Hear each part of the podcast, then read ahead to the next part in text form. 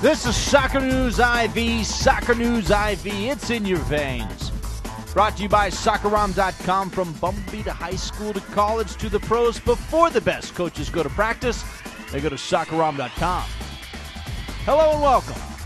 I'm Stephen Parr, the host of Soccer News IV. Well, the busiest offseason in MLS history continues. But before we get to that, let's start with some national team news.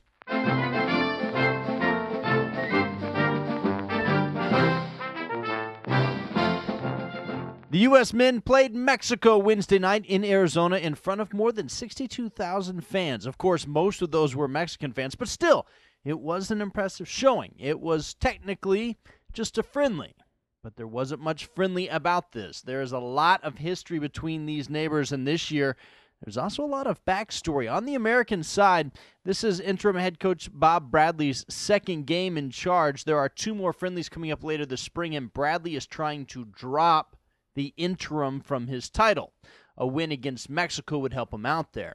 On the Mexican side, new head coach Hugo Sanchez has been campaigning for this spot for more than four years. Sanchez is the best player Mexico has ever produced, but there are many who don't think he should be the head coach. Sanchez has said his goal is to beat the Americans in America. Now, that may not sound like much, but the Mexicans haven't beaten the U.S. outside of Mex- Mexico City since last millennium. Now, once the game got started, neither team was really able to establish a rhythm. Both created only a few chances in the first half and went in 0 0. In the second half, Mexico came out looking to increase the pressure. The game became a, a bit more open here and there. Landon won a corner for the Yanks and then chipped it to Jimmy Conrad sitting at the far post. Conrad headed home his first international goal. The rest of the second half was really a series of Mexican surges. They threw everything they had at the U.S. box and messed up several chances. In the end, it was Landon Donovan counterattacking from midfield that sealed the deal. In the 90th minute, Donovan beat Mexican keeper one on one for the 2 0 final. That scoreline should start to sound familiar. It certainly does to Mexico. The U.S. has won several times in recent years with a 2 0 score. One of those, you may remember, was during the 2002 World Cup when the Yanks sent Mexico packing. Jimmy Conrad was named the man of the match. Not only did he score the winning goal, but he played very well on the backs in the center of the defense. He took Jared Borgetti out of the match and shut down opportunity after opportunity. He just always seemed to be in the right spot. It was also good to see Landon Donovan have a game like this. He got an assist and the second goal, but he also looked dangerous several other times. Landon was in a slump last year, and it's good for the Americans if he can come out of it this year. Perhaps the most surprising player of the game was Jonathan Bornstein. Bornstein was the rookie of the year for Bob Bradley's Chivas USA. Now he's getting a shot with the national team at left back.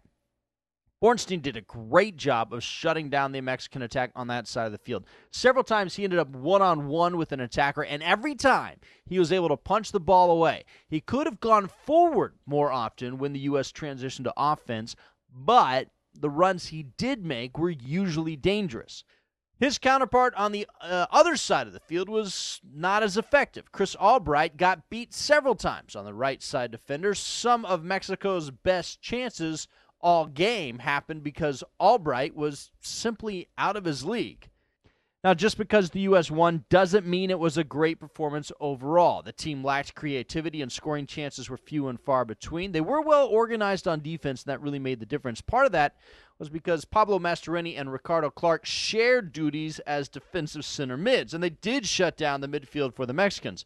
But once they got the ball, they usually made mistakes. And a part of the field you can't afford to have mistakes made.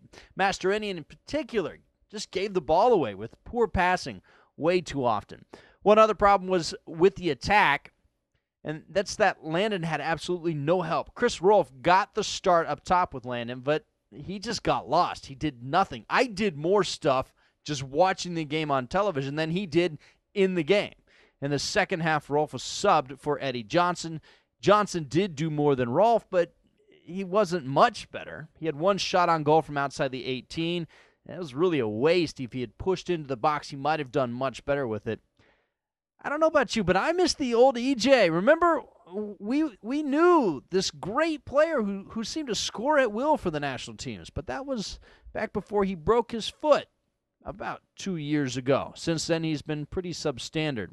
Based on this and other recent performances, neither Johnson nor Rolfe should be invited back to the national team camp until they start lighting up MLS on a regular basis. There's several other better attacking options right now, and we need to find them and bring them in before this summer's string of important tournaments. The women's national team won the Four Nations tournament in China on January 30th. The U.S. had tied Germany and England, and then they beat China, and the five total points was enough to claim the hardware. On to MLS.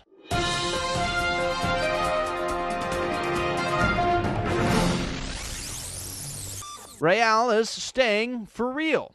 On Thursday, the Utah State Legislature passed a bill funding the infrastructure improvements needed to help Real Salt Lake build a stadium in the Salt Lake suburb of Sandy, Utah. The total bill came to 35 million. The governor of the state pushed through the bill saying this was going to mean a lot of economic development for the region and would bring international prestige to Utah. Now, that's quite a change of events from just two weeks ago. The stadium deal looked like it was dead when Salt Lake County rejected a similar funding request, saying it was simply too risky. The state funding came just in time. Real owner Dave Checketts had said he was going to sell the team to a group of investors in St. Louis if the stadium deal was not finished by Friday. So the legislature came through with just one day to spare. So Salt Lake gets to keep their team. But there is some good news for St. Louis soccer fans as well here because it seems the group of investors in St. Louis is very close to creating a stadium deal of their own. Indeed, they were so close that MLS was okay with Checkett selling Real to St. Louis if things hadn't worked out in Utah. What that means is St. Louis is probably now at the top of the list with San Jose as the next markets for MLS expansion. Remember, MLS wants to have 16 teams by 2010. If San Jose and St. Louis are teams 14 and 15, then it now looks like Cleveland, Seattle, Vancouver, and Philadelphia will battle it out for that 16th spot. Speaking of expansion, Toronto FC seems to be on a great start. The team has sold more than 11,000 season tickets already. Not bad for a team that hasn't even played a game and doesn't even have their roster complete yet. And since we're talking about the roster, U.S. international Conor Casey is rumored to be heading to Toronto before the start of the season. We'll keep you up to date on that. Back in the States, the Colorado Rapids officially announced their color and logo change on Friday. The team's colors are now maroon and sky blue, kind of like Aston Villa from the English Premier League. But the team's owners say the color change is to match the Colorado Avalanche, the NHL team, which is also owned by KSE. And it's good that Aston Villa wasn't the inspiration because the team just announced a new partnership with Arsenal from the EPL. The Rapids are going to train in London this month at Arsenal's training grounds, and the Rapids will sponsor a youth tournament in Colorado. The winner gets to go to England for a match against Arsenal's U17 club. Now, in the process of changing colors and making overseas friends, KSE and the Rapids were apparently playing with the heads of some of their fans just a little bit. You see, KSE went ahead and claimed the internet domain names ColoradoArsenal.com and ArsenalColorado.com, a logo with the new Rapids colors, but the name Arsenal was leaked to the internet. And all of this made some fans and journalists alike convinced that the team was going to rename themselves after their new British buddies. Add to the rumors the fact that the new Dick's Sporting Goods Stadium was built near an old weapons manufacturing facility, and the Arsenal rumor really got rolling. Fortunately, KSE thought better of the idea, and the Rapids name remains. Well, that's all we have time for. I will return with more preseason news in the coming weeks. I need to say thanks to soccerrom.com for all of their support. For Soccer News IV, I'm Stephen Parr. Remember, Soccer News IV, it's in your veins.